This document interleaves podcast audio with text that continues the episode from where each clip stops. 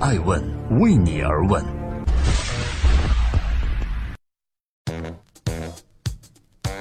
Hello，各位好，这里是每周日上线的《爱问顶级人物》，我是主持人艾诚。今天共同对话顶级科学家太云智能的创始人王俊。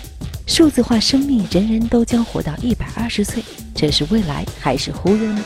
本周《爱问顶级人物》带你走进王俊的世界：数字化生命、云服务以及人工智能。在今年的计划里，王俊打算登几个雪山。之前喜欢登雪山，纯粹是因为喜欢。不过现在不同的是，他要把登山这件事情数字化。比如说他自己的身体，登六千米、登七千米和登八千米山的时候，到底会有什么不同的变化呢？然后他要把这些身体的变化用数字化的方式呈现下来，以此类推，让更多的生命个体，让每个人在亲属自己的情况下做出更对的选择。这是目前王俊在做的事情。今天爱问顶级人物之王俊，平行世界的自己是否真的存在呢？我接触的创业者一般都会听到两种声音，一是支持，二是质疑。科学家创业尤为如此。认同创业理念的会认为，科学家出身的创业者描绘的前景就是未来了；而不认同的则表示，因为我听不懂，觉得这简直就是忽悠。王俊面临的情况就是如此。但似乎目前为止，支持的声音大过质疑。毕竟，二零一五年当泰云成立不到半年时，估值就直接到达十亿美金，这是绝大多数的创业公司可望而不可及的。作为生命科学领域最具创新的公司，泰云要做的事情足以拓展人类的认知。当被裹挟在时代大潮中的人们焦虑地呼吁人们是否可以找到一个存在于平行宇宙中的自己时，王俊进行了及时回应。王俊说。生命以碳为基础，计算机以硅为基础，所以我们要做的就是构筑硅基世界的你。王俊将一件听起来似乎有点玄幻的事情说得如此风淡云轻。数字化生命这个概念来自于王俊的本科时代。一九九二年，王俊在北京大学的本科毕业论文做了一只机器瓢虫。我们知道，自然界中的瓢虫在捕食叶子上的蚜虫时，一般都是随机行走。碰到集团分布的蚜虫呢，就会转着圈把它吃完。王俊决定要给机器瓢虫写一个学习程序，让它用算法神经网络的方法去捕食。经过了十几万代的自我迭代后，这只机器瓢虫进化成了和自然界瓢虫一样的捕食方式。王俊发现，计算机除了计算，还可以思考和学习。这个结论给了他很大的震撼。从此，这个世界在他的眼中也突然变得不同了。数字化瓢虫可学会自然界瓢虫的捕食方式，那么以此类推，数字化的人类又有哪些神奇之处呢？在数字生命这个领域，可以说没有人比王俊的数据更全了。为了得到这些数据，他做了各种尝试，比如七天不吃饭，看身体各种数据如何变化，在登雪山、跑马拉松、喝醉酒，甚至生病了。都要等着看身体怎么出现不同的变化，不同的尝试，从而得到不同的数据。这里是每周播出的《爱问顶级人物》，我是主持人艾诚。今天共同对话的是科学家、创业家王俊。所有数据集结起来，诞生了硅基世界里的王俊。从用数字化的过程。训练硅基世界里的王俊，然后呢，两者越来越像，直到硅基世界里的王俊啊，可以更精准的知道真实世界里的王俊未来的健康。比如说，不用去登珠峰，也许这个数字化的他就会知道登珠峰后王俊身体将发生哪些变化。再比如说，吃某种药前，我可以用数字化的这个自己检验一下吃完药以后的疗效。这不是虚拟，而是现实。王俊曾在做基因检测时发现自己携带痛风基因，这种基因有可能让王俊在二十年后关节变形形成痛风。于是，数字化的王俊在搜索资料后建议他喝牛蒡茶。果然，一段时间后，尿酸值回到了正常水平。那么，可以想象，如果每一个人都拥有一个硅基世界的数字化自己，那么现实中的决策就会趋利避害、精准不已了。这就是泰云要做的事情。首先，将人的生命数字化，包括从基因到蛋白、肠道微生物、日常饮食等等，都以数字化的形式呈现出来。然后呢，人工智能化，对数字化生命进行不断的训练，让它和现实中的原型越来越像，直至可以帮助人类做决策。最后呢，联网，一个人的数字化是没有意义的，百万、千万人的数字结合在一起，就可以得到一些规律，这样就可以实现相互帮助，帮助人们抵御疾病，解决更多的问题了。建立肉体之外硅基世界的人类，创造比人类智慧更高一级的人工智能。王军认为，这就是人类啊应该为此感到骄傲的事情，因为这是唯一的一个有主动意识形成了或者创造了比自己还要智慧的物种。感谢各位聆听守候，这里是正在播出的《爱问顶级人物》。今天对话的是一个要创造数字化生命的王俊先生，他到底是科学家？还是商人呢？这是一个疯狂的时代，技术突飞猛进，互联网发展日新月异，所有的一切都以幂次方的脚步前进。在这个时代中，探云的诞生就是长着脚的，因为它是一只独角兽，它的出生与众不同。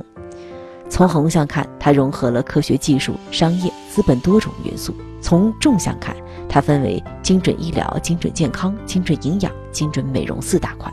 破界而生是探云的使命。融合所有的元素，破除众多产业之间的界限，打造出一个老百姓能用的产品，这是探云的愿景，也是目前面临的最大难关。要想将众多领域打通融合，就需要很多跨界的人才进行贯穿思考。泰云本身是一个国际化的团队，有十几个合伙人，各自擅长的领域几乎囊括了科学技术、商业资本等各个方面。泰云的基因决定了它的全球化视野和国际化路线。因为做的是数字化生命，很多前端技术在美国、以色列，于是泰云决定用资本收购、并购、控股多家公司的方式引进技术。还有很多应用端的东西呢，在欧洲、亚洲或者医疗体系非常中心化的国家，泰云就会借助政府的协助，更快地推广应用、收集数据。由于这是一个多方面的综合体，泰云面临的技术壁垒、生物伦理、商业模式、资本，甚至政治环境等诸多问题。一旦某一个环节处理不好，就会对整个事情的进程形成阻碍。对于创始人王俊来说，这是一种挑战。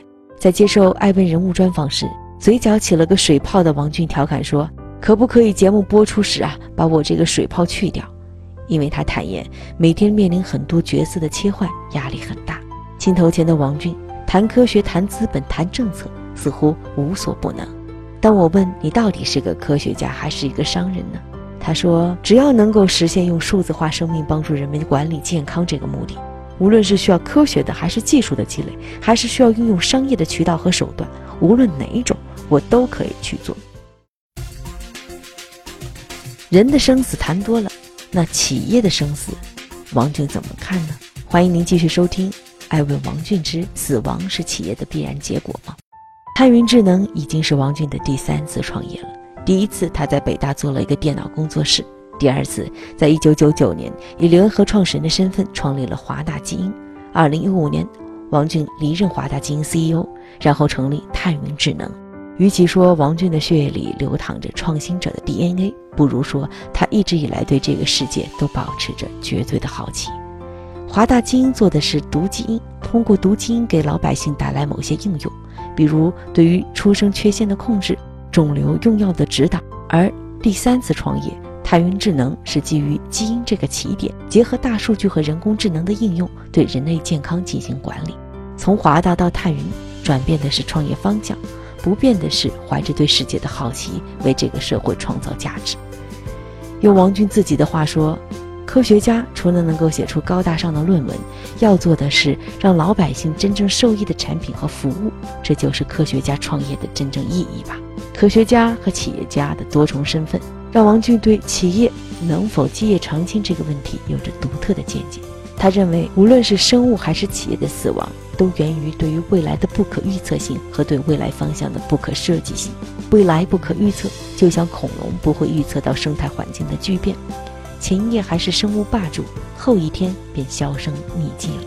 父母的年龄增大，孩子自闭症的概率就会增加。但父亲岁数越大，孩子却越聪明，这也是基因突变的表现。这就体现了未来方向的不可设计性。一个生物如此，一家企业也是如此。商业社会瞬息万变，即便再完美、再精妙的企业运营方式，也不可预知未来的变化。如果一个企业的创始人说所有的事情都在我的掌控之中，那这样的企业离死亡不会很远。恐龙灭绝，微生物却生生不息。如果参照生物界进化的规律，企业应该在内部建立多个试错小单元和试错机制，慎重搭建组织构架。试错小单元的意义就在于小，而不在于生。试错死去的小单元再多，也会有少数成功的脱颖而出。而这就是企业未来转型的源泉。王俊的企业管理说带着浓厚的科学家色彩。他说：“细胞死亡，个体才能延续；个体死亡，种群才能延续。白化病玻璃人的出现，是人类整个群体往前走试错的代价。企业不进行内部试错，就会成为那个被试错而消失的单元。”这里是正在播出的《爱问顶级人物》，每周日上线，记录时代人物，探索创新和创富。我是主持人艾诚，今天专访王俊。上大学时，王俊喜欢看一些带有偏执特性的名人自传，比如《梵高传》。他希望在这个过程中找到某种力量。后来慢慢发现，原来力量不是找来的，而是本身就有，没有就没有。力量源于本身，源于王俊想做成一件事儿，他就会全力以赴，穷尽一切方法。在太云成立的第一天，他的一番话让很多人记忆犹新。如果这事儿成了，就造福了全人类；如果没成，顶多就折了一个王俊。此刻的王俊略显疯狂和偏执，但在这个同样疯狂的时代，却显得十分应景。谢谢您的聆听和陪伴。接下来，欢迎各位收听和收看《爱问王俊之快问快答》。王俊，踏云智能创始人。曾参与创建全球最大的基因组学研发机构华大基因，并带领华大股份进入上市轨道。二零一五年十月辞职创立太云智能，如今估值已超过十亿美金。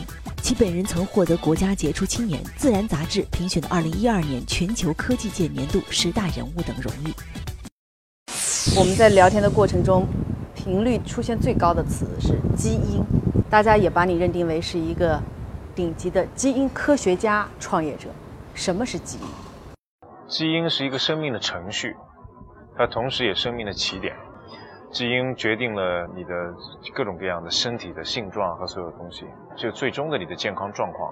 基因本身起了一定的作用，但你的生活方式和你人生在这个过程中的选择也起了很重要的作用。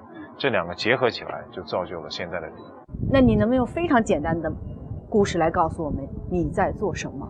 我在做一个硅基世界的你，也就是说，生命是以碳为基础的，但是计算机是以硅为基础的。我们想做一的一件事情，就是构筑硅基世界的你。当一个数字化的爱成和数字化的王俊存在于硅基的计算机世界里的时候，这又怎么样呢？数字化的这个数字化的你，通过你的各种各样的这个生命的实际的数字化过程，比如说，我今天吃个汉堡包。我的血糖怎么变？这件事情是一个生命过程。那这个生命过程一旦数字化之后，我就可以把它做成是完完全全的在计算机里的一个过程。在这个过程越学习越像，所以它那个那个计算机里的你就可以用来管理你自己的血糖。这是我真正的。你是在帮助人类的这个肉体之躯去变得更长寿，还是在让肉体被更快的数字化的人工智能取代？数字化的人工智能本身是你对于你身体的这个皮囊更好的理解，然后更好的帮你做抉择。因为一直在说基因本身是一个起点，而你的每个决策，我吃什么东西，我生活在哪儿，这个这是你的各种各样的条件。所以你到底选择什么样的生活，最后形成什么样的健康状况，有时候你并不清楚。所以在这个时候，很重要的一件事情就是用计算机的这个方式来告诉你。哪一种选择实际上是更符合你的、更重要的、更正确的选择？人了解人本身，把人的数生命数字化，属于一个什么阶段？这个是应该将刚刚起步，因为基因本身的基因的这个测序技术已经到了一定程度，可以啊普及了。因为每个人的现现在测试的价格相对便宜了。但是还有很多的身体的数字化技术，比如说你的蛋白质啊、你的代谢物啊、你身体里面的基因的各种变化呀，就很多这样的东西，它事实上成本还是啊没有到这个程度。所以，但是呢，这个技术的发展在可预见的未来，以及它的整合，我希望在未来的三到五年之内，它可以能够形成一个以百万人群为基础的大量的全面的生命数字化的这种数据平台。创业半年，泰云估值十亿，是往往被大家热议的呃一个话题。你是怎么在跟资本对接的时候，在跟政府沟通谈判的时候，在跟你的合作方去沟通的时候，去说服别人说，泰云和我王俊值得相信？我很少试图去说服别人，但我真正想告诉他们的是，啊，我以及泰云这个团队，我们在做一件什么事儿，而这件事情本身为什么现在是时候去做这个事儿？为什么这个团队本身是我认为最有可能把这件事情做成的一个团队？我觉得这是我更愿意去去表达的，也是我花时间最多的。这是否是你一个创业的连续创业者可以给新兴的创业者提供的一些经验呢？不，我觉得还是很重要的一件事情是你要想明白你要想成就什么。因为我知道太原想做的这个数字生命的东西，它在前端的技术端很多的技术都在美国，在以色列，你只能去这个通过收购、通过合作的方式去拿进来。而在美国呢，在欧洲呢，有很多小的国家。这种小国家本身呢，它是它的医疗体系和所有东西都是非常中心化的，所以你可以通过政府的很多行为呢，能够更快的这个把你的应用能推广，数据能能够收集。如果这件事情本身在深圳一个城市，我就可以全干了，我也不需要国际化。但问题是，它需要你在全球以全球的视野来看这件事情，所以你你必须要全球化，要不然你做不成这件事。爱问。是我们看商业世界最真实的眼睛，记录时代人物，传播创新精神，探索创富法则。